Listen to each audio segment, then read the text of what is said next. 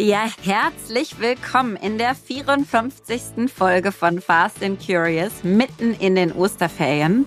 Und heute sprechen wir im Ketchup über unser jeweiliges Osterferienprogramm. Im Deep Dive lernen wir von Christian Miele, dem Vorstandsvorsitzenden des Startup-Verbands, was einen modernen Verband ausmacht und wie man ihn leitet. Bei Was bewegt uns sprechen wir über politisches und gesellschaftliches Engagement. Und das letzte Wort hat heute Verena.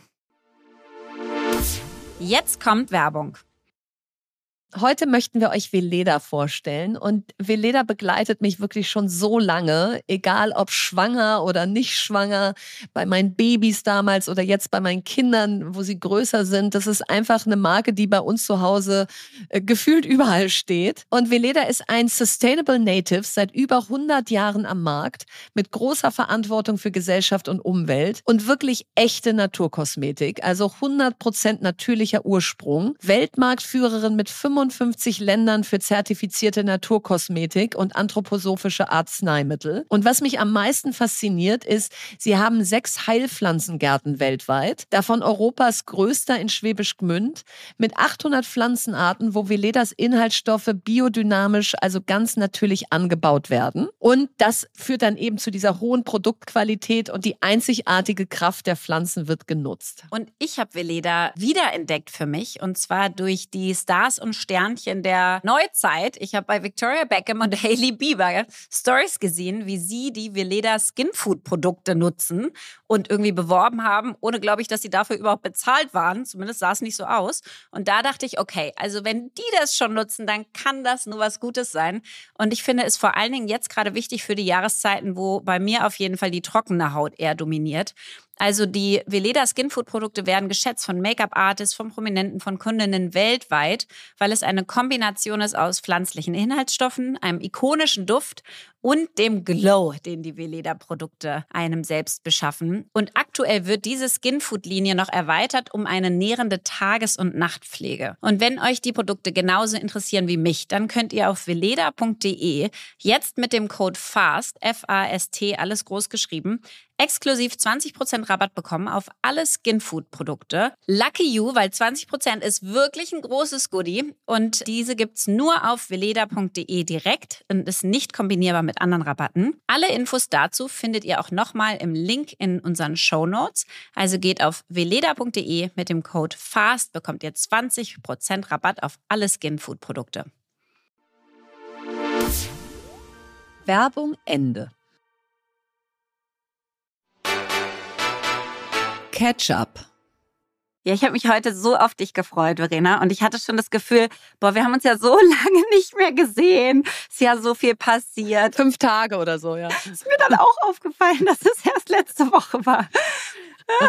Wir hatten ja groß angekündigt, dass wir zusammen essen gehen. Und das haben wir dann auch gemacht. Oh, es war so schön. Es war richtig schön mit deinem Mann zusammen. Und ich meine, mir ist nochmal aufgefallen, wir haben da auch am Abend her drüber gesprochen, wie selten ist es bitte, dass man die Partner von seinen jeweiligen engsten Freundinnen auch ganz, ganz toll findet. Nein, das ist so besonders. Das ist so selten. Also man findet sie immer gut, aber halt nicht so, dass man sagt, es ist dasselbe wenn man zu zweit sitzt als zu dritt. Nee, total. Es macht mich so glücklich, wenn ich euch beiden dann da sehe. Also erstmal sitzen wir da so an so einem Dreiertisch, weil, was ich schon einfach so cool finde, dass man nicht so denkt, ja, okay, Philipp darf halt auch dabei sein oder so, sondern dann ist mein Schönstes, wenn ihr beiden euch dann unterhaltet und Philipp dir dann auch so aus seiner älteren Mann-Perspektive irgendwie so seine Perspektive auf die Dinge gibt und du so ganz süß dann ihm zuhörst und sagst, ja, da hast du recht und so. Und denke ich so, oh, ist das schön. Ja. ist auch so, wir haben auch erstmal mit Updates zwischen Philipp und mir angefangen. Genau, weil ihr da ein bisschen äh, nicht ganz so up to date wart. Genau, ja. wir waren nicht so up to date wie du mit ihm oder du mit mir. Nein, das war richtig schön. Ich weiß nicht, warum ich unbedingt noch den Abend so verlängern musste. Äh, deshalb völlig absurd. Da sitzen zwei wildfremde Menschen am Nachbartisch. Philipp kommt mit denen ins Gespräch. Wir waren eindeutig alle schon etwas sehr betrunken. Und dann gehen wir irgendwann brav um eins nach Hause und du schreibst mir am nächsten Tag, du bist noch mit denen durch Berliner Bars gezogen. ich weiß auch nicht, ich bin mit euch raus und dann meinten die, Sag mal, und dann wart ihr, glaube ich, im Taxi oder so. Und dann meinten die, oder wollen wir noch einen Drink nehmen? Und ich so, nee, ich muss morgen auch früh raus und so. Und dann dachte ich so, die, ach komm, noch ein. Dachte ich so, ja, ach, warum nicht? Sind wir wieder rein. Dann haben wir den Nachbartisch neben uns auch noch kennengelernt. Dann war das auch total nett. Dann meinten die, komm, wir machen noch eine Bar. Dann war die zu. Dann sind wir noch weitergezogen auf die Torstraße in die Bars. Also es war wirklich, oh, und am nächsten Tag dachte ich, warum eigentlich? Ich meine. Am nächsten Tag hast du um 17 Uhr mir das erste Mal auf eine WhatsApp oh geantwortet. Ich habe dann so eine Migräneattacke bekommen. Es war Wahnsinn. Also zu Recht auch. Mein Körper straft mich dann immer sofort. Aber ich habe so gedacht, ich habe ja oft genug keine Zeit für enge Freunde und Barabende mit denen. Warum gehe ich mit zwei Fremden dann durch die Berliner Bars? Also ja, du hattest ja erst Zeit mit uns. Es war aber nett einfach. Ich hatte einfach anscheinend Bedürfnis danach. Let the game come to you. Ja, naja, also auf jeden Fall haben wir uns gesehen. Und jetzt bin ich ganz weit weg von dir in der Türkei. Und du in Berlin noch, oder? Ich bin noch in Berlin. Wir fahren gleich nach Rügen. Aber ich habe schon in deinen Insta-Stories heute gesehen, bei dir ist das Wetter eindeutig besser. Oh, das freut mich, wenn ihr schlecht Das freut mich, dass ihr schlechtes Wetter habt. Das ist so gemein. Das ist so aber geil. Ich gestern, Dann fühle ich mich gleich schlechtes. besser. Ja, ja. Genau. Und heute war es ein bisschen schöner. Da dachte ich so, ach komm, jetzt ist es hier. Äh, nein, aber wir sind, äh, genau, wir sind in einem Tenniscamp und es gibt ja nichts Niedlicheres als kleine Kinder in Sportklamotten, ne? Oder auch so Fußballtrikots oder halt so Tennisoutfits von oben bis unten. Oh, um Gottes Willen, mein Herz platzt fast jeden Tag, wenn ich die dann mit ihren Schlägern, die so riesig groß sind für diese kleinen Körper. Nein, ich find's so süß. Also, es macht richtig Spaß. Und ich war auch auf dem Platz. Ah, du spielst auch? Ja. Ich war auf dem Platz. Ich dachte gar nicht, dass es geht, weil ich ja nun diese chronischen Knieprobleme habe seit drei Jahren. Das hätte ich jetzt auch gar nicht gedacht, dass du spielen kannst. Also wirklich seit meinem Kreuzbandriss und OPs und allem komme ich ja nicht wieder rein und habe echt einfach dauerhafte Schmerzen, selbst wenn ich keinen Sport mache. Und dann habe ich einfach gedacht, weißt du was, ähm, die haben ja gesagt, das Knie ist okay und irgendwas anderes funktioniert nicht. Long Story hier und das werde ich hier nicht ausbreiten und euch damit langweilen. Aber es ist natürlich was, was du weißt, was mich völlig beeinträchtigt und fertig macht, weil es mir so viel Zeit raubt und einfach mich so unfassbar frustriert. No, es wird einfach nicht besser. Du hast jede Reha gemacht, du hast alles gemacht und du läufst immer noch vor mir her, als wärst du irgendwie 40 Jahre älter, als du bist. Nee, ist echt brutal. Deswegen dachte ich hier auch gar nicht, dass es geht. Kurzer Abbieger. Ich erzähle es trotzdem hier und ich habe das hier auch beim Tenniscamp erzählt, obwohl ich mich schäme dafür und es unangenehm finde, über solche Sachen zu reden, über Krankheiten und Verletzungen. Aber auch da habe ich so gemerkt, dass es ein krasses Tabu ist. Also irgendwie, wenn Menschen krank werden oder verletzt werden, dann fangen wir als Gesellschaft an, die so zu verstecken. Und die, und die finden einfach nicht mehr statt. Weil man, weil es einem so unangenehm ist. Was ich auch total verstehen kann, ist ja Verletzlichkeit quasi in Purform oder wie man das nennt. Ja, es ist ja wirklich, du bist verletzt. Das ist nicht nur, du zeigst Verletzlichkeit, sondern you are hurt. Und trotzdem habe ich hier dann auch gemerkt, ich gehe da einfach mit um und sage, so ist es gerade. Ich versuche, was ich kann, mal gucken, was geht. Und das ist auf jeden Fall ein viel besserer Umgang, der mir hilft, dass ich einfach ein normales Leben noch trotzdem leben kann, auch wenn ich eingeschränkt bin. Aber auf jeden Fall war ich ganz stolz auf mich, das wollte ich eigentlich sagen. Ja, das finde ich auch super. Und wie ist es sonst da so im Cluburlaub? Ja, puh. Cluburlaub ist schon tough, ne? Also ich glaube, für meinen Freund, der ja nun keine Kinder hat selber, Oh, also Cluburlaub, All-Inclusive Buffet und dann abends irgendwie Kinderdisco ist schon echt ein Programm, das du wählen musst. Also He must be in love. ja, I hope so. Aber man muss sagen, wir sind mit ganz vielen Freunden und Bekannten und da kann jeder mal die Kinder nehmen und alle passen aufeinander auf und so. Und die Kinder haben halt die beste Zeit. Die lieben es. Und das freut mich als Elternteil natürlich total.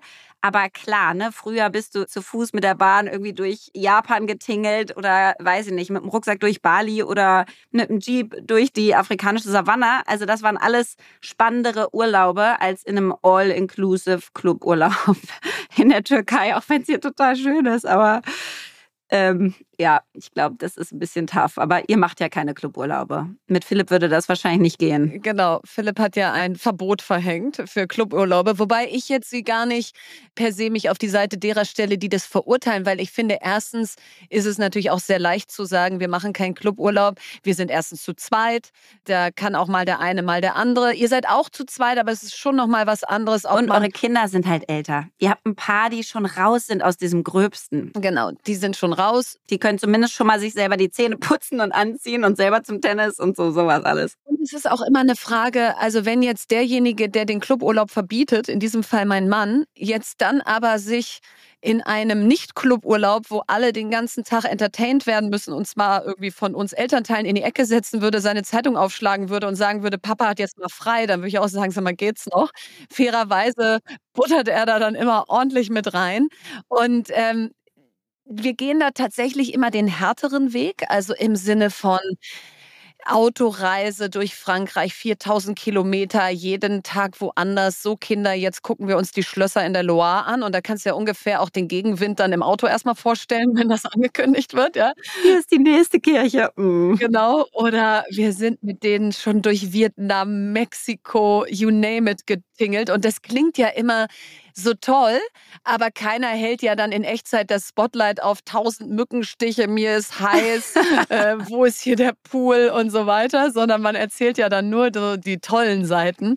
Nein, also deswegen, äh, bei uns sind Familienferien eher Erkenntnisreisen und äh, umso glücklicher war ich jetzt aber auch mal in diesen Osterferien gerade, dass wir erstens eine Woche zu Hause Ferien gemacht haben, ja, also du musst nichts organisieren, du musst nichts packen, du bist einfach da und und würdest du das jetzt richtig empfehlen? Also sagst du, kann man mal machen oder würdest du sagen, ey, es ist richtig schön, das solltet ihr alle wirklich mal machen? Nein, es ist richtig schön. Ich sag dir warum. Also erstens ist dieses, du wachst in deinem Bett auf ähm, und meistens ist dein eigenes Bett ja am gemütlichsten, du schläfst da am besten und so, ja. Du wachst auf und dann kannst du mal all die Sachen machen, wo du sonst sagst, wenn wir mal Zeit haben, machen wir mal. Da sind auch irgendwelche Sachen dabei, wie den Wasserfilter der Wasserfilteranlage wechseln und so. Es ist jetzt nicht alles toll.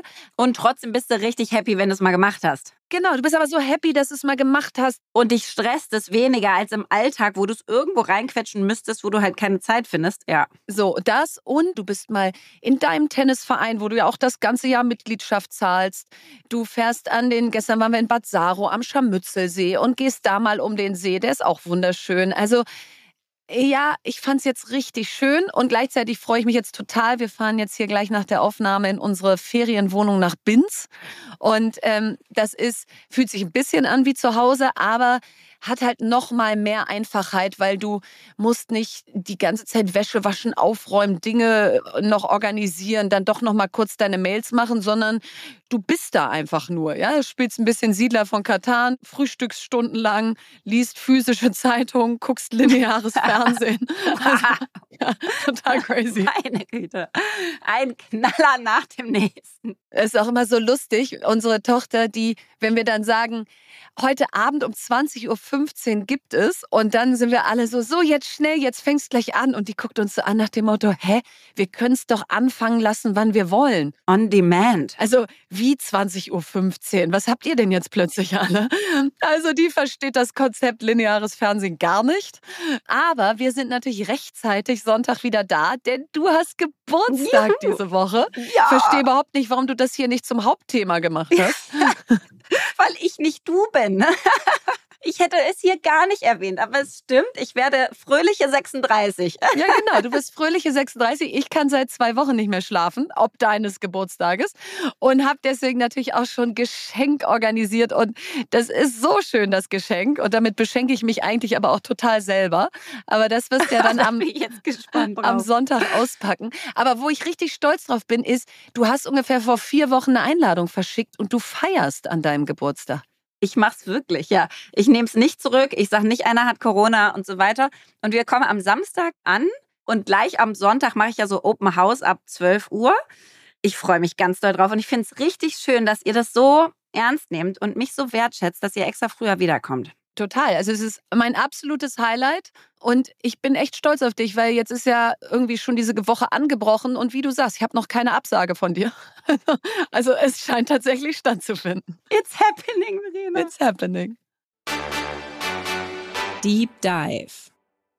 Heute sprechen wir über Verbände, Wirtschaftsverbände. Was soll das Ganze? Wofür braucht man die? Wie führt man die?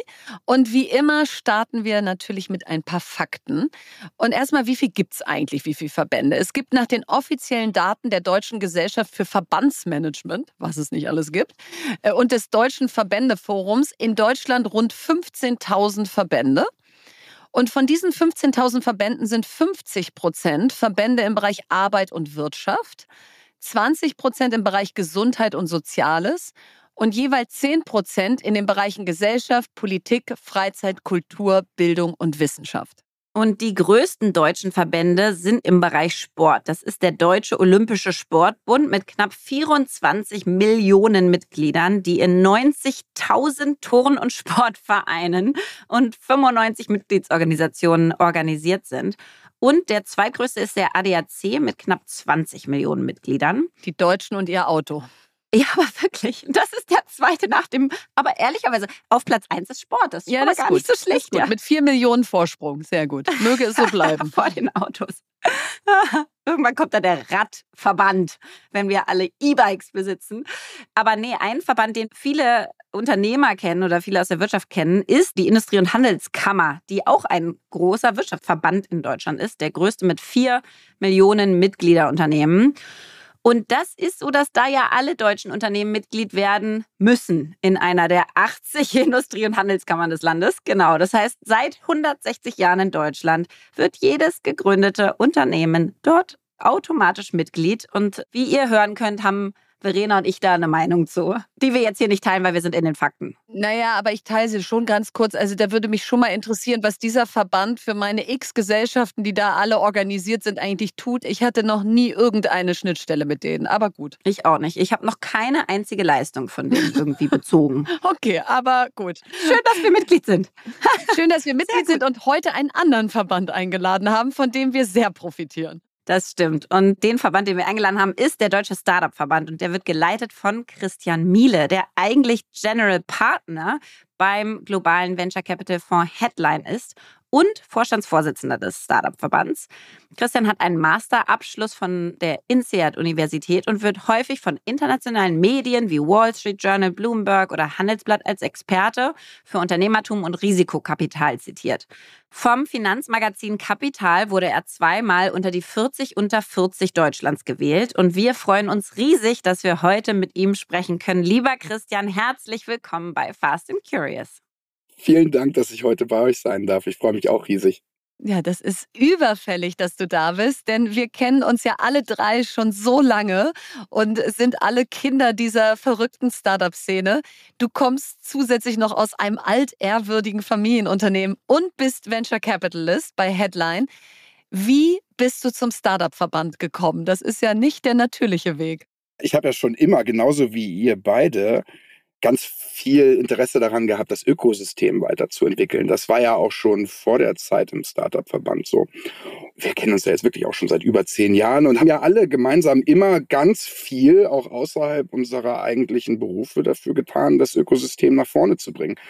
Und äh, da war das dann irgendwie in 2019 dann soweit, dass diese Opportunity mit dem Startup-Verband gekommen ist. Und ich habe dann gesagt, komm, jetzt kann ich auch nicht immer nur am Spielfeld ranstehen und mich beschweren und rummeckern und sagen, wow, hier geht da alles nichts nach vorne und das ist ja alles total doof. Sondern da habe ich gedacht, gut, jetzt muss ich selber mal aufs Spielfeld gehen und so ist das dann gekommen. Und sag mal, jetzt ist ja, also wir gehen ja gleich nochmal in den Verband wirklich rein und was ihr macht und wie man da arbeitet und so. Und trotzdem bist du jetzt quasi ja Verbands Vorstandsvorsitzender. Also ist das so ein Wort, wo du jemals dachtest, dass das mit dir assoziiert werden würde? nein, auf keinen Fall. Auf, nee, nein, wirklich nicht. Ich finde auch das Wort Verband, das klingt immer schon so unglaublich eingestaubt und noch knöcherig irgendwie. Ne? Also, also ich, ich habe da bis heute irgendwie äh, ein komisches Gefühl bei, wenn, wenn das so diesen klassischen Verbandsterminus aufgehängt wird. Aber du, das ist halt so, ja. Aber Vorstandsvorsitzender nehmen wir gerne, oder? Vorstandsvorsitzender finde ich gut. Verbandsvorstandsvorsitzender, das ist der, der VVV, das finde ich schwierig. Und wie ist es, wenn du jetzt in so einen Raum reinkommst? Lea und ich besprechen hier ja ganz oft so, wer sind wir und wenn ja, wie viele? Und dann wirst du so gefragt aus, ach, äh, Lea, neulich saß sie auch neben mir, als das jemand fragte, da muss ich dann schon grinsen. So, und Lea, was machst du so? So, und äh, deswegen, Christian, was machst du so? Wann stellst du dich als ich bin VC bei Headline vor und wann sagst du, ich bin Vorstandsvorsitzender des Verbands?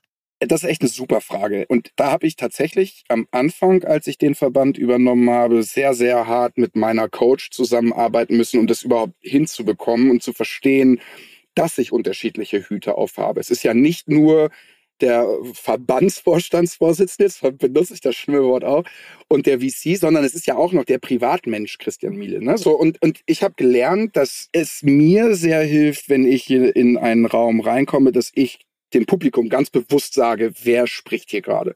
Oder ich wechsle auch im Gespräch. Das sage, das sage ich jetzt als der Verbandsvorstandsvorsitzende. Oder das sage ich jetzt als Christian Miele, der Privatmensch, weil ich habe natürlich auch unterschiedliche Meinungen. Ja, da ist einmal der, da ist Christian Miele, da ist der VC, da ist der Verbandsmensch.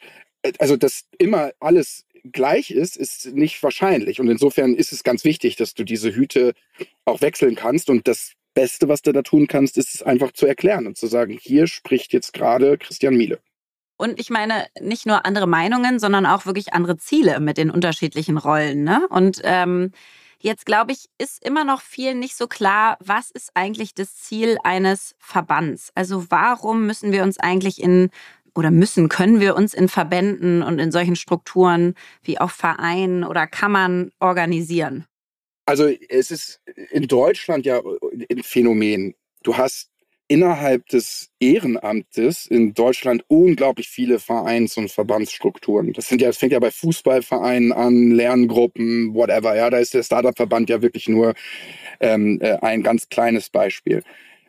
Der, der zugrunde liegende, ähm, das zugrunde liegende Muster ist aber immer sehr ähnlich, nämlich dass sich über gewisse Interessen eine Gemeinschaft organisiert und versucht, mit einer Stimme zu sprechen. Und das war ja bei uns in der Startup-Szene genauso. Wenn ihr, so als, als wir alle angefangen haben, ja, da waren dann, da war dann äh, da das kleine Startup, da das kleine Startup und so, da hat dann jeder mit einer ganz kleinen Stimme gesprochen und dann irgendwann zu sagen, kommt Leute, jetzt tun wir uns mal alle zusammen, versuchen mal mit einer Stimme zu sprechen und uns ein eigenes Sprachrohr zu kreieren. Das war dann im Prinzip die Geburtsstunde des Startup-Verbandes damals, dass wir uns einfach zusammengetan haben. Und auch die Erkenntnis, dass die eigenen Herausforderungen nicht nur die individuellen sind, sondern dass teilweise das sozusagen strukturelle Herausforderungen von allen kleinen Unternehmen sind, die gerade gegründet wurden. Und also auch das ist ja was, was man in so Verbänden rausfindet, so, ach, okay, das geht nicht nur mir so, sondern anderen auch.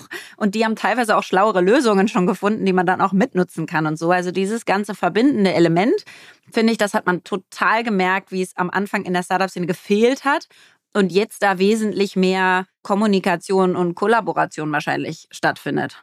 Absolut, du erinnerst dich vielleicht auch noch an so ganz frühe Gespräche, die wir miteinander geführt haben. Das fängt dann tatsächlich beim Mitarbeiterbeteiligungsprogramm an. Das berührt alle Startups, egal ob das Amorelie ist oder Fox Sheep oder egal. Also das ist immer überall das gleiche. Du und ich, Lea, wir haben ganz früh schon über das Thema Gründerinnen und Investorinnen gesprochen. Ne? Auch da strukturell, was kann man tun? Also ich, ich glaube genau das, was du sagst. Ne? Also egal von dem Business, was du machst, es gibt Herausforderungen, die sind für alle sehr ähnlich, wenn nicht sogar gleich. Und da setzt so ein Verband an. Und ich glaube, was bei Verbänden ja auch immer noch so intransparent ist oder auch vielleicht so ein bisschen abschreckt, sind diese ganzen verschiedenen Gremien und Titel. Also dann ist irgendwie der Präsident des BDI und der Geschäftsführer des Bitkom und der Vorstandsvorsitzende des Startup-Verbands und so. Also macht doch mal so ein bisschen Aufklärungsarbeit aus. Wer macht das eigentlich hauptberuflich? Äh, also was ist die Geschäftsstelle? Wie unterscheidet die sich vom Vorstand? Was ist dann wieder ein Kuratorium? Damit man mal so ein bisschen ein Gefühl für die Struktur Struktur von so einem Verband kriegt? Gerne. Also letztendlich ist die Struktur immer auch ein bisschen unterschiedlich. Und ähm, ich muss auch ganz offen und ehrlich zugeben, dass ich gar nicht so genau weiß, wie viele andere Verbände strukturiert sind. Aber ich glaube, so das geschäftsführende Element und das ehrenamtliche Element, das sind schon Parallelen, die du überall wiederfindest. Ähm, da ist der Hintergrund ganz einfach. Du brauchst, um schlagkräftig zu sein, natürlich, wenn es eben möglich ist, ein Vollzeitteam, die das wirklich hauptberuflich machen. Und dann hilft es, wenn du starke Ehrenamtler an Bord hast, die über ihr Netzwerk und ihr Wissen einfach dabei helfen, die Verbandsarbeit zu, zu strukturieren. Ähm, Im Startup-Verband scherzeln wir immer so ein bisschen, wenn ich mit dem Hauptamt äh, eine Intro mache, dann sagt äh, unser Geschäftsführer ganz oft, äh, Christian macht das hobbymäßig, was ich hauptberuflich mache. Und Ich sage dann immer umgekehrt, äh, ich mache das hobbymäßig, was Christoph hauptberuflich macht. Also äh, es, es ist tatsächlich dann, was die Gremien angeht, immer ein bisschen anders. Dann hast du da einen Vorstand und äh, unterschiedliche andere Organe wie das Kuratorium, was du gerade schon genannt hast. Aber das ist immer so ein bisschen auch in der Abwägung des Verbandes selbst. Und sag mal, kannst du das mal bei euch sozusagen äh, konkret machen? Also wie viele Leute sind da hauptberuflich? Wie viele sind im Vorstand? Dann gibt es ja noch den erweiterten Vorstand, wo ich auch dazu gehöre. Ähm, das heißt, also wie, wie funktioniert das denn alles so miteinander? Also, das ist auch eine super Frage. Da muss ich einen Schritt vorweg noch nehmen. Als wir 2019 den Startup-Verband neu organisiert haben, da war es mir ganz wichtig, dass wir wirklich das Ökosystem zusammenbringen und da nicht irgendwie eine, eine One-Man-Show draus machen oder irgendwie an den Themen vorbeigehen, sondern wirklich, lass uns doch jetzt mal alle gemeinsam die Interessen, die wir haben, definieren und dann gemeinsam auch in eine Richtung laufen. So, das war mal so die grundlegende Idee. Und daraus ist dann diese Struktur entstanden. Ähm, wir haben heute 16 beziehungsweise 17 Personen hauptamtlich im Startup-Verband in der Geschäftsstelle, also 17 Personen, die wirklich Vollzeit ein Gehalt von uns beziehen.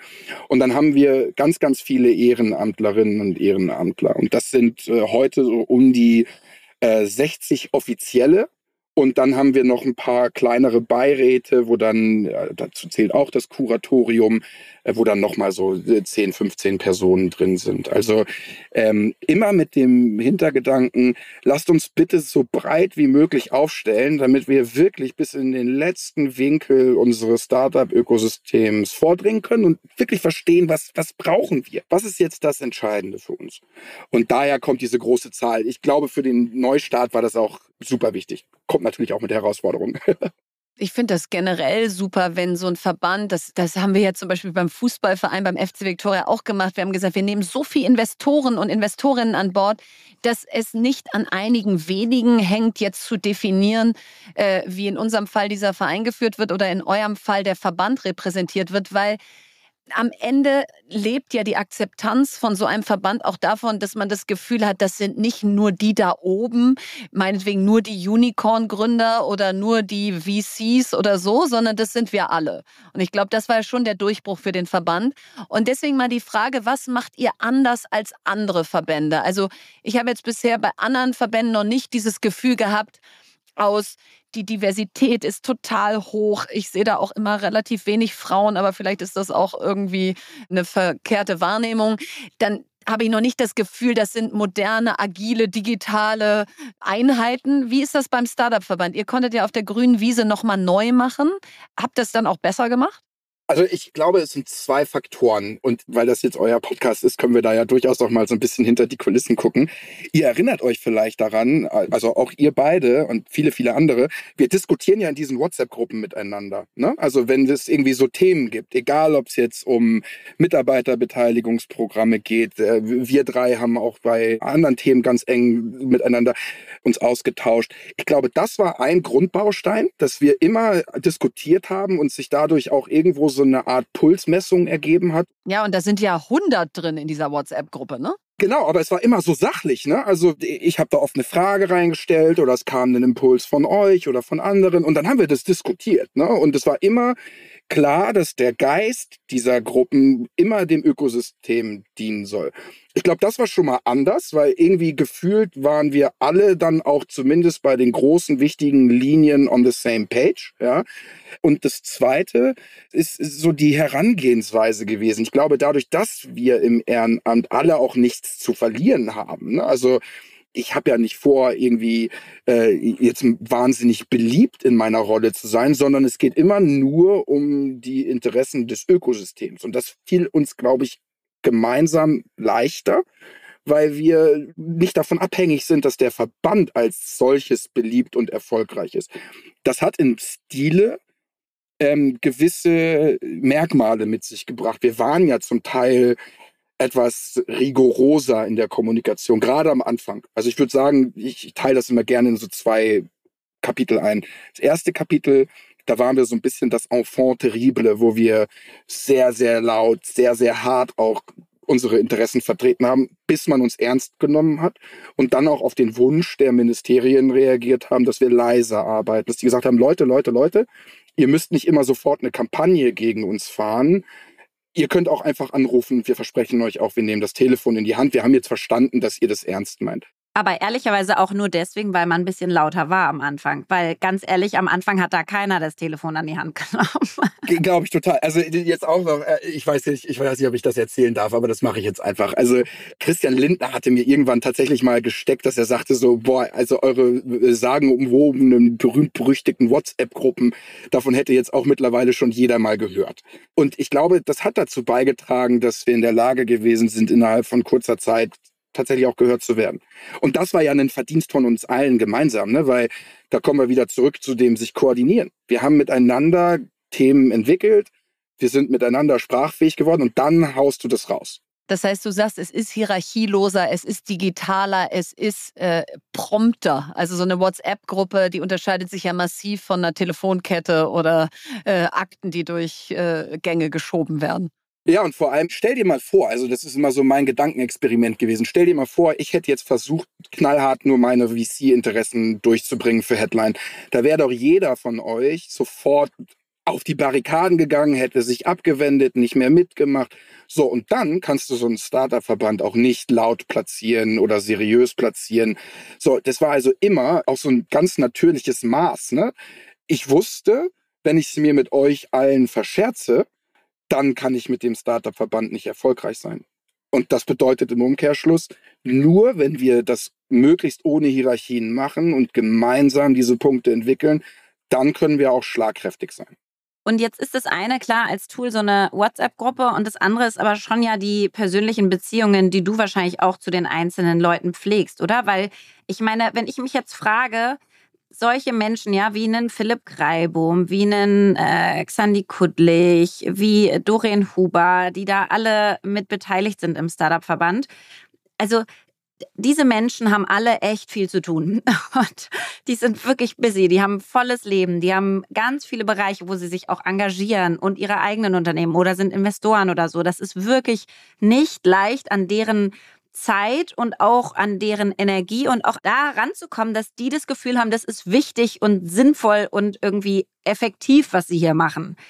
Also wie hast du das denn geschafft, dass solche Menschen überhaupt zuhören, in die WhatsApp-Gruppe schreiben, mit beteiligt sind, sich zu Themenpapieren zusammenfinden und ihren Namen darunter schreiben? Also das ist ja alles on top Arbeit für Menschen, die eh schon untergehen in Arbeit.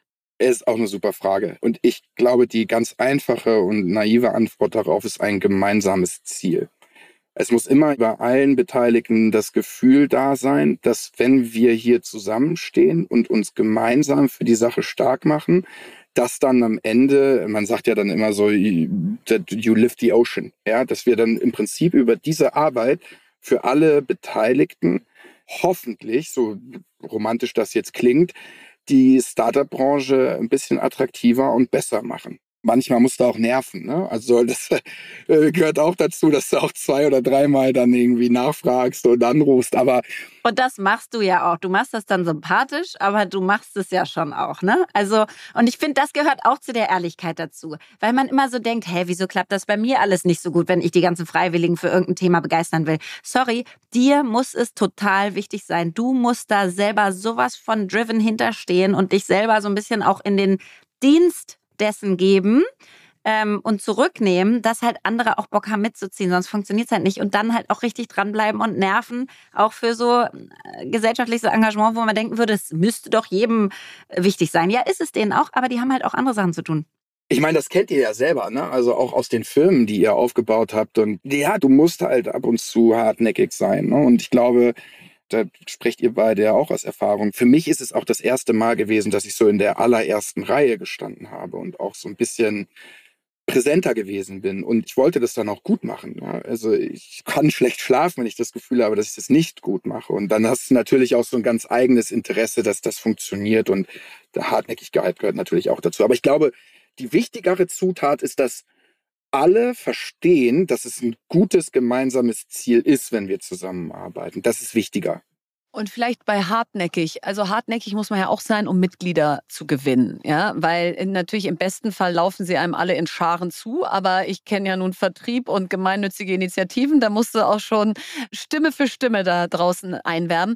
Wie macht ihr das? Zieht ihr da in Anführungsstrichen durchs Land und werbt für euch? Warum, wenn man jetzt hier zuhört und Gründer, Gründerin von einem kleinen Startup oder auch einem schon ein bisschen größeren ist, sollte man dabei sein? Also was sind so die Argumente, dass man nicht denkt, puh, so ein Verband, was macht der am Ende schon für mich, sondern nee, ist schon eine gute Sache. Äh, auch eine super Frage. Ähm, und ich glaube, wir alle haben ja Erfahrung im Fundraising und vor allem, wenn es auch um so Non-Profit und gemeinnützige Themen geht. Das ist nicht einfach, ne? weil wie du schon sagst, also du musst am Ende einen, einen Wert vermitteln können. Warum ist es den Mitgliedsbeitrag wert? Wir haben immer versucht, auf dem Rücken von sehr erfolgreichen Kampagnen dann auch einfach ganz offen und ehrlich das zu erklären und zu sagen, Corona Matching Facility, ESOP, ja, äh, Gründerinnen, Migrant Founders. Wir haben immer gesagt, liebe Leute, am Ende finanzieren wir uns durch eure Mitgliedsbeiträge und wenn ihr das Gefühl habt, dass wir als Startup-Verband gute Arbeit leisten, dann bitte werdet Mitglied. Wie hoch sind die denn, Christian, die Mitgliedsbeiträge? Ist ein bisschen unterschiedlich von Company zu Company. Also für sehr kleine Startups sind die Mitgliedsbeiträge tiny, irgendwo bei 500 Euro im Jahr. Wir haben aber auch relativ große Mitgliedschaften von großen Scale-Ups, die gehen dann schon in fünfstellige Beträge rein. Also so insgesamt, das ist auch public, macht der Verband so zweieinhalb Millionen Euro Umsatz im Jahr.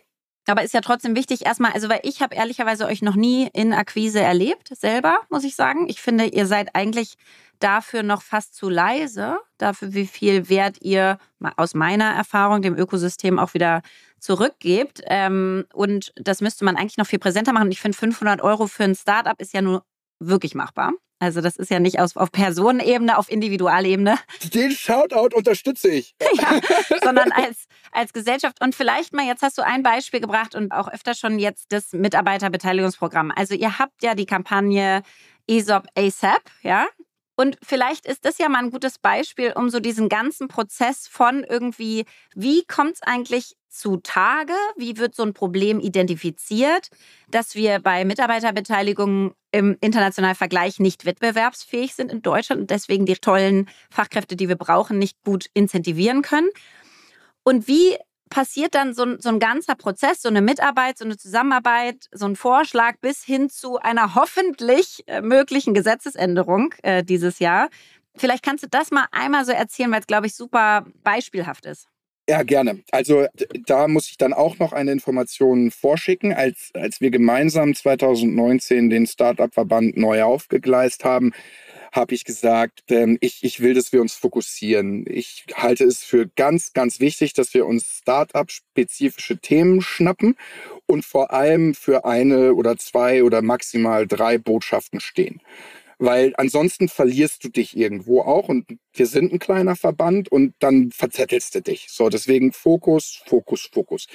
Und diese Themen, diese drei Themen damals, die haben wir mit euch, mit der Community gemeinsam ja entwickelt. Wir haben Umfragen in die Breite gemacht mit unseren Mitgliedern, das waren damals ungefähr 2000. Dann haben wir selber Gespräche geführt mit den großen Scale-Ups, wir haben Gespräche geführt mit den VCs, wir haben Gespräche geführt mit der gesamten Community, so wie es eben möglich war und versucht herauszufiltern, wenn wir über gemeinsame Ziele sprechen, was sind denn diese gemeinsamen Ziele? Und Mitarbeiterbeteiligungsprogramme waren dann ganz oben, woraus wir dann wiederum diese Kernbotschaft für den Verband abgeleitet haben. Es war also, wenn du so willst, ein Community Project. Und als wir das dann identifiziert haben, und das war, war dann auch wirklich, war dann echt schön zu sehen, dass es so viel Support gab, haben wir, wir hatten ja keine finanziellen Mittel. Ja? Und dann haben wir rumtelefoniert und geschaut, kriegen wir dies erstmal möglichst wissenschaftlich klug und äh, wasserdicht aufbereitet, sodass man uns überhaupt sachlich, inhaltlich zuhört. Und da haben uns dann damals äh, BCG Digital Ventures, der Stefan Groß-Selbeck und aber auch die Kollegen der Anwaltskanzlei Hengeler Müller pro bono unterstützt. Ja, die haben gesagt, hey, wir finden das toll, wir bereiten das jetzt mal richtig im Detail für euch auf, damit ihr was in der Hand haltet, womit ihr auch zu den Politikerinnen und Politikern gehen könnt.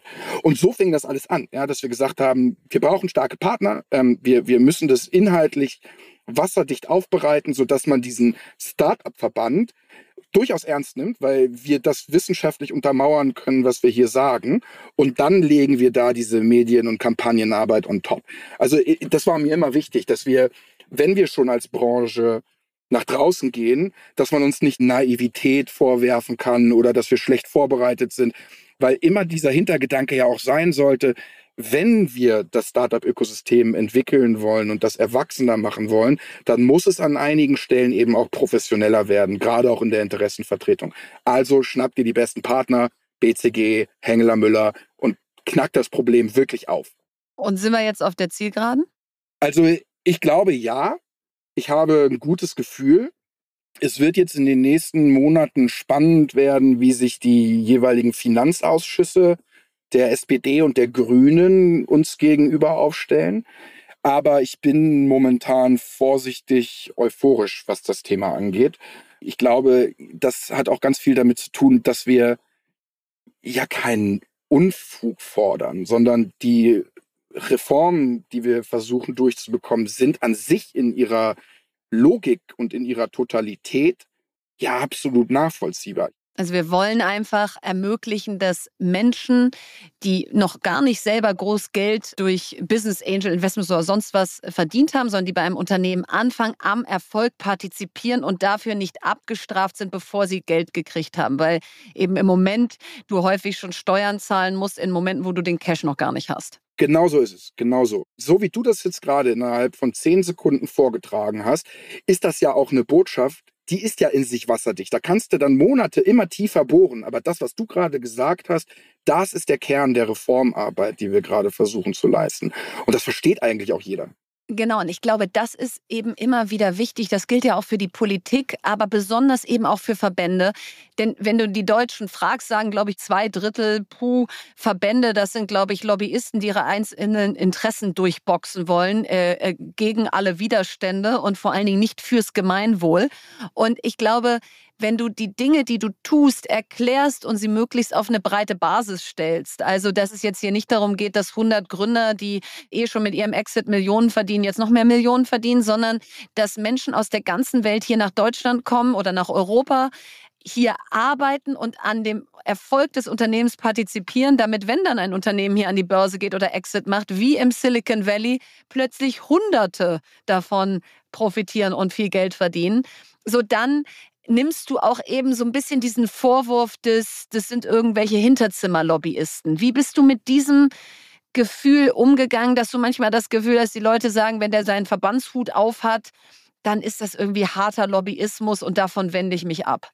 Ich glaube erstmal, dass deine Beobachtung vollkommen richtig ist. Der Begriff Lobbyismus ist in Deutschland negativ besetzt irgendwie, weil es immer so ein bisschen sowas Schmieriges, Hinterzimmer, Absprachenmäßiges hat.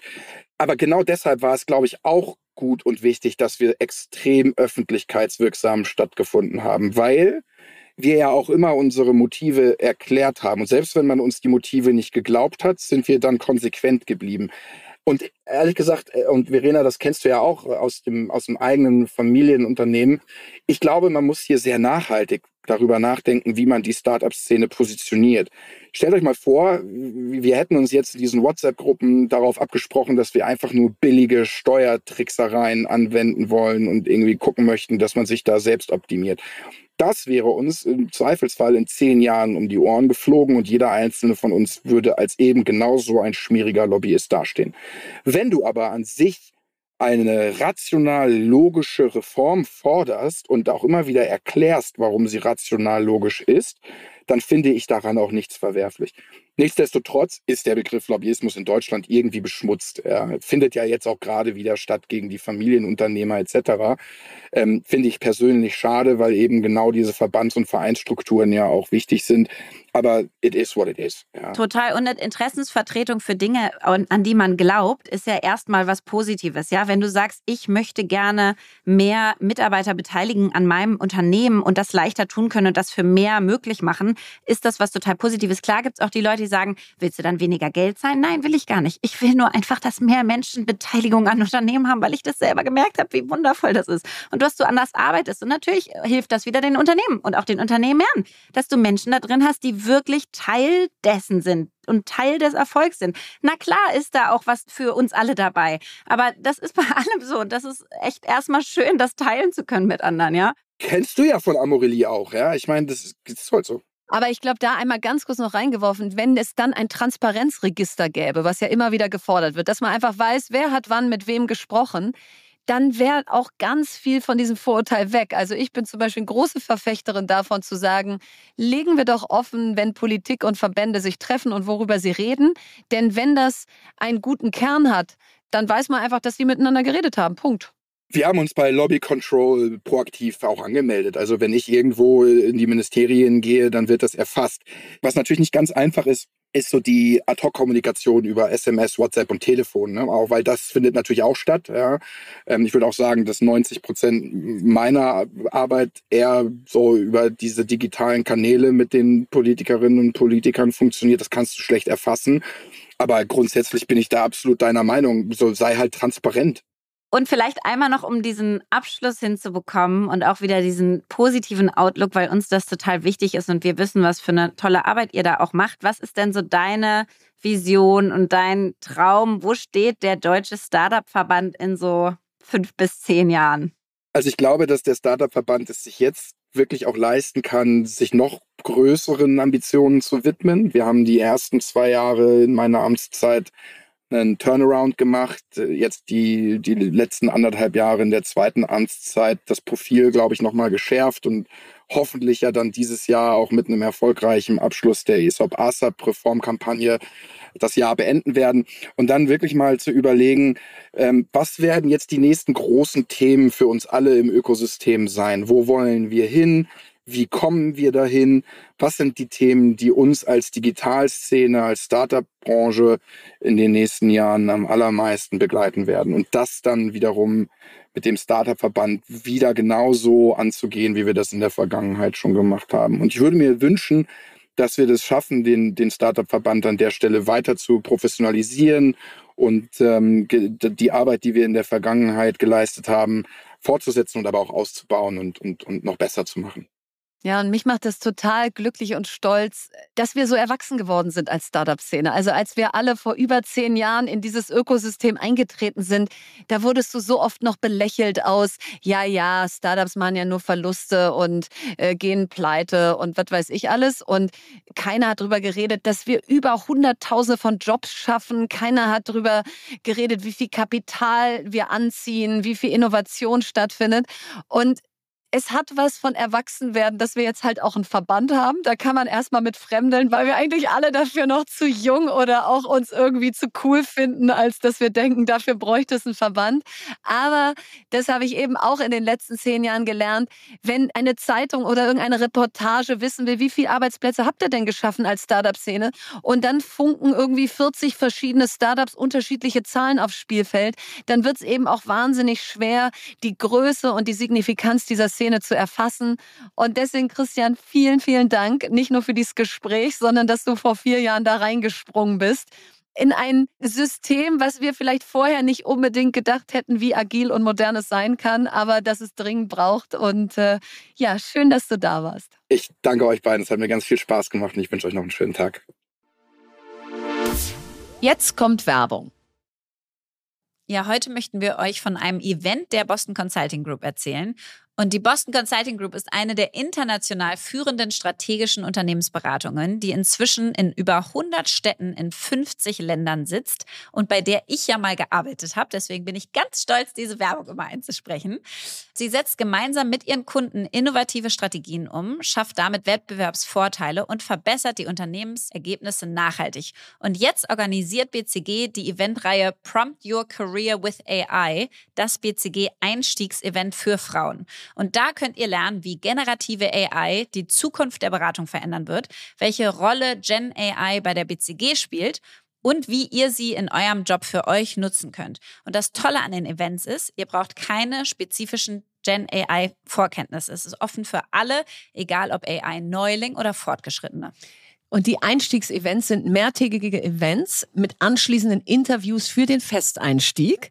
Das heißt, ihr bereitet euch während des Events optimal auf die anschließenden Gespräche vor. Und in der Gen AI Academy erhaltet ihr außerdem wertvolle Insights dazu, wie BeraterInnen Gen AI erfolgreich nutzen und mit welchen praktischen Hands-on Tipps und Tricks das funktioniert. Also wäre ich noch mal jung, wäre ich dabei. Auf bcg-events.de slash Einstiegsevent könnt ihr euch jetzt bis zum 24. März für Prompt Your Career with AI das BCG Einstiegsevent für Frauen bewerben. Alle Infos findet ihr wie immer auch im Link in unseren Show Notes. Also ab auf bcg-events.de slash Einstiegsevent. Werbung Ende. Was bewegt dich? Uns hat die Frage erreicht, wie man sich gesellschaftlich, politisch engagieren kann, wie wir das angehen. Und auch so ein bisschen der Aufruf, Mensch, euch hören hier so viele zu. Könnt ihr jenseits der Business-Themen, die euch umtreiben, eben auch mal so das Licht darauf lenken, wie man sich eigentlich engagieren kann, welche unterschiedlichen Facetten es da gibt. So, und dem wollen wir uns heute mal in geballter Power hier widmen, weil besonders, wenn ich da in mich gehe, dann, dann fällt mir dazu sehr viel ein. Und dann habe ich so überlegt, warum bin ich da so mittendrin und seit wann eigentlich? Und habe festgestellt, das wäre interessant, Lea, da eben den Unterschied auch altersmäßig zu dir zu sehen, dass bei mir diese Art von Engagement eigentlich in den letzten fünf bis sieben Jahren angefangen hat. Das heißt, da war ich schon älter als du jetzt. Wir haben ja das Thema ausgewählt und gleichzeitig habe ich gedacht, okay, da bist du die absolute Expertin und ich halt einfach in, in Anführungszeichen noch nicht. Das heißt, ich nutze mein Engagement anders, da kommen wir ja später drauf und habe aber auch noch mal mir natürlich die Definition angeguckt, also gesellschaftliches bzw. ehrenamtliches oder soziales Engagement dient dadurch, dass man das einbringt von den eigenen Kompetenzen, Wissen, Zeit oder anderen Ressourcen dem allgemeinen Wohl gibt, zuteilt, spendet. Spenden gehören übrigens nicht dazu eigentlich zu gesellschaftlichem Engagement. Das ist wirklich sozusagen das Nutzen von anderen Ressourcen. Und da habe ich echt gemerkt, okay, ich versuche mein gesellschaftliches Engagement durch meine Unternehmen auch zu machen. Also ich versuche Unternehmen zu bauen. Social Entrepreneurship. Genau, die ich sinnvoll finde für die Gesellschaft und für die Themen, die ich da voranbringen will. Deswegen habe ich das so ein bisschen vermixt. Aber du hast ja wirklich ganz klassische unglaublich viele verschiedene Vereine, EVs, Institutionen gegründet. Und vielleicht kannst du da mal starten und so ein bisschen einen Überblick geben, weil ich glaube, das ist schon echt inspirierend. Ja, ich teile das mal auf in politisches und gesellschaftliches Engagement und dann kommen wir am Ende aber auch zu Spenden, weil das eben ja auch neu interpretiert werden kann. Und wir verlinken euch alles in den Show Notes, weil das ist jetzt hier wirklich die geballte Ladung, damit ihr richtig was mitnehmt. Also vielleicht einmal politisch angefangen. Wenn man gefragt wird, wie kann man sich politisch engagieren, ist ja die erste Antwort in eine Partei eintreten. So, und das würde ich auch nach wie vor sagen, nur weil ich das selber nicht mache, ist einfach eine sehr gute Option, auch für Menschen, die einfach sagen, ich habe jetzt noch gar nicht so die eigene Idee für eine, eine eigene politische Initiative oder ich möchte da gar nicht all in gehen, aber ich möchte mich dem Thema mal nähern, um nicht nur auf dem Standpunkt zu bleiben, ich mecker über die Politik, aber selber habe ich da eigentlich keinen Einblick. Und ich war ja gerade in Brüssel und habe da Volt begleitet, die Partei Volt. Die gibt es jetzt seit sechs Jahren. Und das fand ich wahnsinnig spannend, die letzten sechs Jahre zu beobachten. Wie haben die das gemacht? Die haben ihr Parteiprogramm mit Tausenden von jungen Menschen geschrieben, also in so einem partizipativen Prozess. Die sind in allen EU-Mitgliedstaaten vertreten, also sind eine wirklich europäische Partei. Und da kann man dann eben auch einfach lernen, das meinte auch der Damian von Böselager, einer der Gründungsväter Väter der Partei zu mir, es ist was anderes, ein Unternehmen zu gründen als eine Partei, weil im Unternehmen, wenn du es gegründet hast, hast du richtig was zu sagen. In einer Partei musst du auch dann, wenn du es gegründet hast, von der Mehrheit gewählt werden. Und damit ist es irgendwo auch immer ein Kompromiss, viel mehr als im Unternehmen. Und ich merke zum Beispiel immer, dass ich nicht bereit bin, diesen Kompromiss bisher einzugehen und zu sagen, ich bin jetzt in der und der Partei, weil ich immer das Gefühl habe, ich verrate da sozusagen meine Überzeugung. Und was ist dann eine Alternative dazu? Genau, Alternative ist eine neue Partei zu gründen und das kann man sich wirklich mal angucken. Es, es macht jetzt nicht so viel Sinn, immer wenn man was Neues will, was Neues zu gründen, weil dann zersplittern natürlich die Parteien, die schon da sind. Also wenn man eben dann doch reingehen möchte, gibt es tolle Initiativen und da kenne ich jeweils diejenigen, die das ins Leben gerufen haben. Also guckt euch da mal Joint Politics an. Das ist eine Starthilfe für politische Talente, weil du brauchst ja auch erstmal noch, wenn du jung bist, ein Gehalt, kannst nicht einfach nur dich ehrenamtlich engagieren und hast irgendwie keinen Job und das geht den ganzen Tag. Und Joint Politics zahlt dir halt sozusagen ein Gehalt als Fellow in diesem Programm und dann kannst du mal reingucken, wofür würde ich denn eigentlich stehen? Wie schaffe ich es eigentlich, in Parteien Fuß zu fassen oder in den Bundestag oder den Landtag zu kommen? Das gleiche ist Brand New Bundestag, auch eine super Initiative und unabhängige und überparteiliche Graswurzelorganisation, der du sozusagen beitreten kann und die politische Talente aufbauen und so richtig den Weg ebnen in politische Ämter. Also wäre ich jünger, wäre ich bei Joint Politics oder Brand New Bundestag 100 Prozent reingegangen. Damals gab es diese Option noch nicht. So, und das niedrigschwelligste ist sozusagen deine eigene Bewegung starten oder deine eigene Petition machen. Und da habe ich zum Beispiel damals Stay on Board als Hashtag, wenn du so willst, gestartet mit einer Website. Und daraus ist halt eine riesengroße Bewegung für eine Gesetzesänderung geworden. Und das ist ein Weg, Petitionen auf change.org starten oder eben Volksentscheide, wie wir ihn jetzt hier gerade in Berlin hatten, ins Leben rufen. Das kann jeder und jede Einzelne in diesem Land und das kann man sich angucken. Genau, und das ist so verrückt. Du brauchst nicht unbedingt diese, ja, also diesen politischen Hintergrund oder eine politische Karriere. Also ich weiß noch zum Beispiel, dass die Ursula Carven, die man ja aus den Medien erkennt, eine Petition gegen sexuelle Belästigung am Arbeitsplatz gestartet hat die ja, glaube ich, auch dann in Gesetzesentwürfen resultiert ist. Das heißt, die Themen, die dir wichtig sind, musst du halt so aufbereiten, dass du es schaffst, dass andere dir folgen und dann halt Reichweite darauf bekommen. Und ich glaube, das ist zum Beispiel was, was ich viel mehr mache, auch bei Stay on Board. Da habe ich natürlich eure Initiative total unterstützt, weil ich es unglaublich unterstütze inhaltlich. Und ich verstärke dann quasi eigentlich durch Reichweite, durch Lautstärke, durch Kommunikation sozusagen, weil das meine Art von Engagement gerade ist oder halt so funktioniert zumindest, ne? Und ich meine, das kann wirklich jeder und jeder. Und selbst wenn man denkt, naja, ich habe doch nicht viel Reichweite, aber einfach Haltung zeigen, sich hinter Sachen stellen, für die man brennt, ist wichtig. Denn ich glaube, so eine ausgecheckte Masse an Menschen, die einfach in einer Demokratie sagen, ach komm, was soll ich denn dazu jetzt sagen? Die machen doch eh da oben, was sie wollen. Das ist halt nicht gesellschaftliches Engagement. So deswegen brennt für Themen und vielleicht noch die Kategorie gesellschaftlich hinterher, weil nicht alles muss ja politisch sein. Wie kann ich mich gesellschaftlich engagieren? Also eben wie in den Fakten beim Deep Dive besprochen, natürlich auch im Sport, ja. Also das klammer ich jetzt hier mal aus, weil ich mich jetzt eher sozusagen den, den Themen widme, in denen ich stark engagiert bin. Aber natürlich kann man sich ehrenamtlich im Sport massiv engagieren. Oder es gibt eben tolle Initiativen. Also eine ist Project Together. Das ist eine gemeinnützige Organisation, die Gesellschaft, Wirtschaft und Politik zusammenbringt. Und die haben großartige Sachen gemacht, wie Update Deutschland, so ein Hackathon, wie man in allen Bereichen in Deutschland sozusagen in der Zukunft ankommt. Wir haben mit Wir für Schule eine Plattform gegründet, um Bildung in Deutschland voranzubringen. Da gibt es für Schulen sämtliche Tools und Ressourcen, wie sie beim Thema digitale Bildung oder Schulentwicklung vorankommen.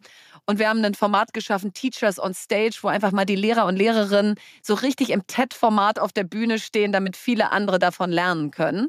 Und daraus ist auch entstanden ein großes Bildungsfestival, PXP-Festival, verlinken wir euch alles, wo über 15.000 Menschen diesen Sommer zusammenkommen, um Bildung zusammen nach vorne zu bringen. Also all diese Beispiele sollen euch zeigen, guckt euch um, was interessiert euch, wo seid ihr gut, wo seid ihr stark, wo wollt ihr eure Stimme einbringen? Und dann go. Und vielleicht das Letzte ist Ashoka. Und das passt zu dem, was du gerade gesagt hast, Lea, dass Engagement ja auch Social Entrepreneurship ist. Dinge gründen, Initiativen starten, die die Gesellschaft besser machen.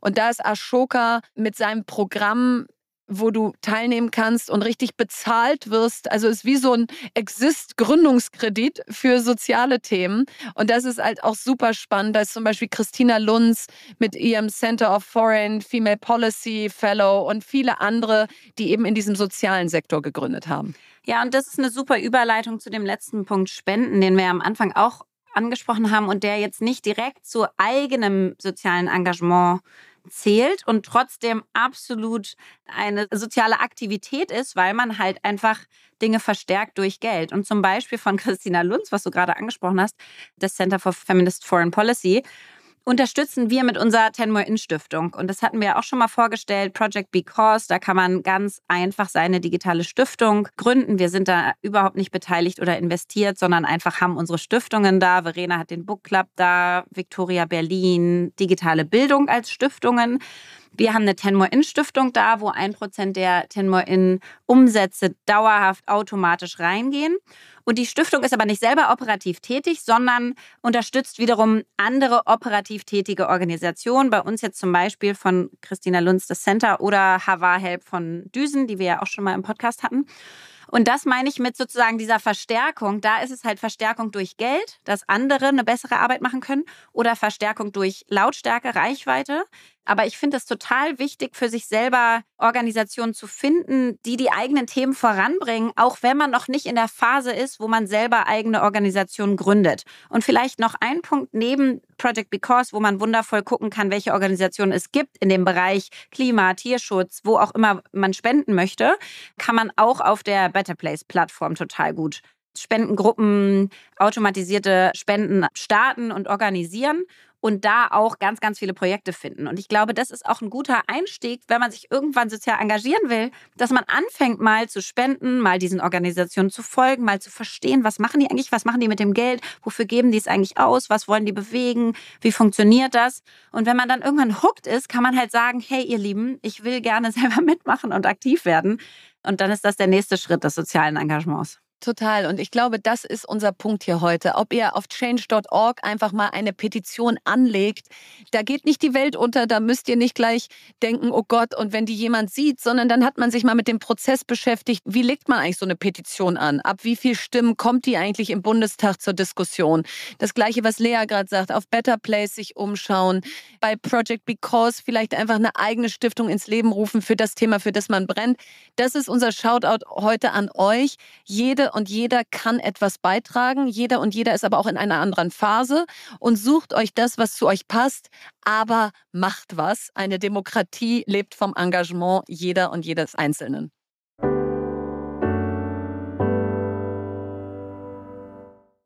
So schnell ist eine Folge in den Osterferien schon wieder vorbei und ich habe jetzt für mich nochmal mitgenommen, wir werden erwachsen. Und ich finde es eigentlich ganz schön, weil ich habe jetzt auch noch Geburtstag. Wir als Startup-Szene werden erwachsen. Das ist einfach, that's how life goes. Und es ist auch ganz schön, erwachsen zu werden, weil man mit so vielen Dingen einfach natürlicher umgehen kann und ohne, ohne so viel Versuch und Irrtum, sondern so ein bisschen mehr Weisheit. Und das war mein, mein Learning aus der Folge. Ja, das ist ein schöner Gedanke, weil eben alt werden ja häufig negativ konnotiert ist und es hat aber auch was Positives. Und genauso positiv finde ich eben dieses ganze Feld politisches Engagement, gesellschaftliches, sich in Verbänden organisieren, das findet man als junger Mensch so uncool, weil man so denkt, so, boah, nee, sollen die mal ihre Institutionen machen, ich mache hier mein Ding. Und je älter du wirst, desto mehr merkst du, eine Demokratie braucht halt immer den Extraschuss Energie, den alle Beteiligten reintun, weil wir eben nicht wollen, dass einige wenige da oben bestimmen, wo es lang geht, sondern wir uns einbringen wollen, unsere Stimmen gehört werden sollen. Und damit das passiert, müssen wir uns halt auch aufstellen lassen, wählen lassen, Vorstandsvorsitzende von Verbänden werden und so weiter. Auch wenn das vielleicht auf den ersten Metern so ein, so ein Eigenbild von einem selbst ist, wo man sagt, puh, das bin ich doch eigentlich nicht. Total. Finde ich, hast du super formuliert und ich hoffe, dass alle jetzt anfangen, sich zu engagieren in den unterschiedlichsten Institutionen und Möglichkeiten. Und jetzt hast du das letzte Wort. Mahatma Gandhi.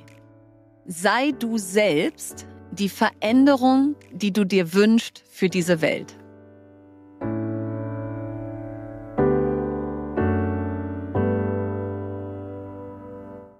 Dieser Podcast wird produziert von Podstars bei OMR.